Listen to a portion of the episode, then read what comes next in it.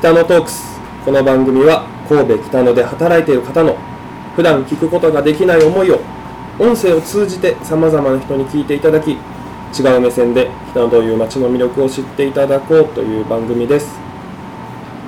第17回目ボリューム2本日も地鶏焼き鳥有頂店をご紹介します。地鶏焼き鳥有頂店の中吉さんです。よろしくお願いします。お願いします。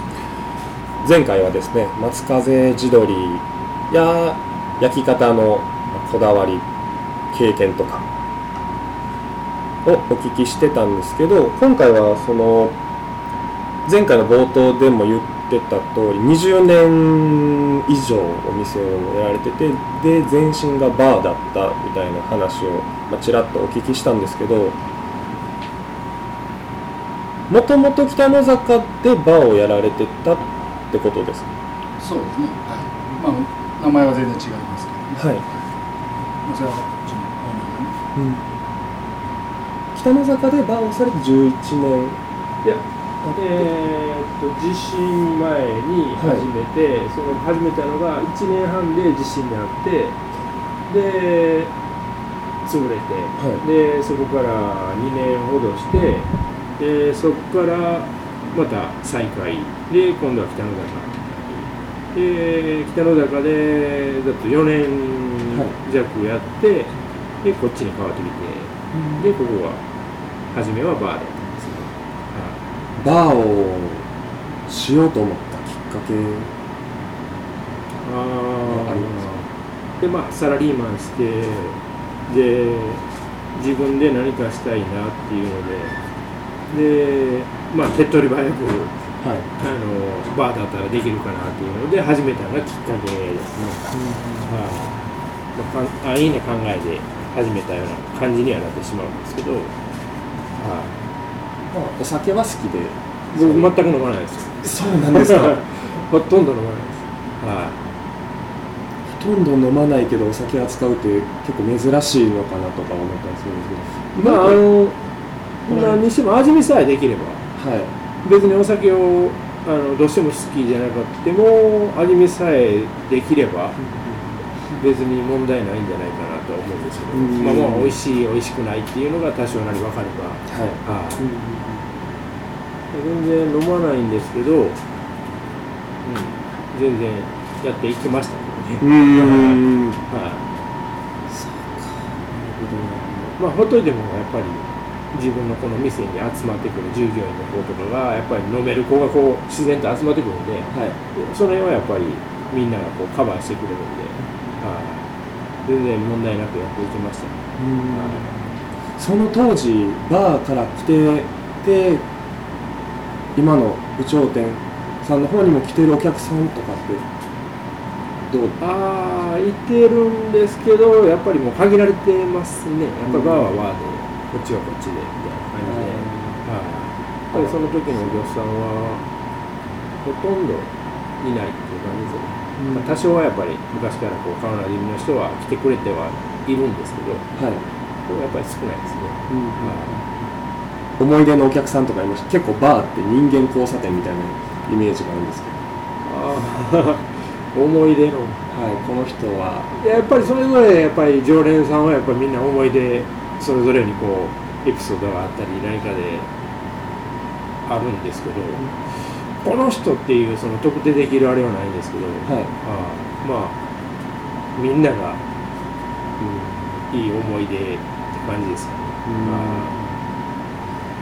北野であちょっと話も戻るんですけど、はい。北野でお店を、まあ、するといった流れ震災のことがあってはい北野を選んだ、はい北野を選んだ。はい。もともと僕北野なんですよ。あそうなんですか、はい、出身が北野で、もう本当風見鶏の近所にずっと住んでて、そうなんです。はい、今はちょっと山本通りになってるんですけど、むはい。昔昔いうかまあ10年前まではずっと北野にちっちゃい2歳からずっと北野なんで。じゃあもう北野北野っ子ですね。この辺で分からないこと分からないことっていうか分からないところはないような感じの ぐらいあのずっと。はい。で北野町でもやっぱり昔とは今全然違うじゃないですか。その昔とかもう分かるぐらいうんの長く住んでたそうですね。僕はその話でしか昔の話は聞いてはないんですけど、はその当時自分が住んでた北野と今の北野の決定的な違いみたいなそのいい意味でも悪い意味でも決定的な違いっていうのってどういうところが感じいますか？そうですね。かなりおしゃれになってますよね。昔から。ああそうなんですね。うん全然昔は言うてもこの風見鶏とかこう偉人館が始まるまでは、はい。ただの言うたら住宅街だったんでそんなこんなおしゃれな雰囲気でもないですし、はい、で風見鶏ができてから観光客の人が来やすいようになってから徐々にこうおしゃれに変わっていったみたいなう感じで、それまでは全然こんな北の中でも今ライトアップとかしてるんですけど、あんなこともなかったですし、はいお店お店とかはもっと少なかったり？あなかったです。よ。はい、なかった。こんなバーやここまあうちみたいな焼き鳥とかこんなの全然なかったですね。うん。はい。そうなんです。はい。公園とかもねたくさんあるんでその遊び場っていうのは意外とあったのかなっていうふうには名残みたいなのは。そうですね。公園っていうか僕らが小さい時は公園まあ公園もあったんですけど、はい。公園っていうより広場みたいな感じはい。で、でその広場でみんなで遊んで僕らの時はもう山上がったり、うん。そういう広場で遊んだりあとまああの偉人館とかも全部昔はただの廃墟だったんでほとんど、はい、風見鶏とかは違うんですけど、はい。一部やっぱりただの廃墟のとこだったんでそんなとこに懐中電灯持って東海スラーと入ったりっていう。だからそんなとこは今お金払って入るようになってるんでなんか僕らにとっては変な感覚ああなるほど、はい。まあ中はい。まあ廃まあまあ墟からねあのはい。観光施設といいますか、そういうところには変わってますけど、はい。ええでも今もずっと住まれてて北野を愛してるから。まあ、今はまあ近所を言うだけですね今ははい山本通りなんでちょっとひ、はい10年前に引っ越してで今は山本通りの方に住んでるんで、まあ、でも近いですからで店もここにあるんで、はい。まあ、まあ北野町は好きですけどね、うん。はい。友達もみんなやっぱり北野町にいてるんで、まそう北野に住まれてる方はずっともう長いイメージありますね僕の知ってる方あ、も。そうですね。一人いるんですけど、そうですね。みんな友達もみんな長いですね、はい、なかなか出ていかない 住み心地がいいいいいいのかもしれないですけど、はい。坂急ですね、坂は急ですね。だいぶ慣れました。は いそうです。長吉さんにそのバーの時から一緒そうです。その最初のバーからほぼほぼ震災後からやから、まあ、なんだかんだ20年北野崎かな北野崎から、はい、北野坂のバーから一緒米のね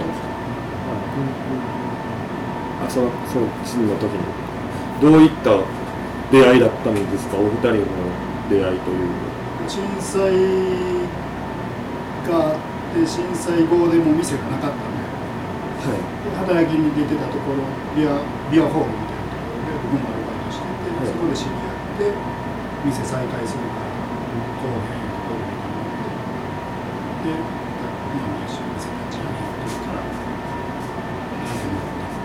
間はちょっと秋間ずっと20年も行ったりじゃないですか、うんあの会社ずっと僕の方をしてはい。探したりして、56年前にまた、まあ、合流というか戻ってきた。そうもう付き合いとしてはもう20年ちょっとちょっともっとなのか25年目か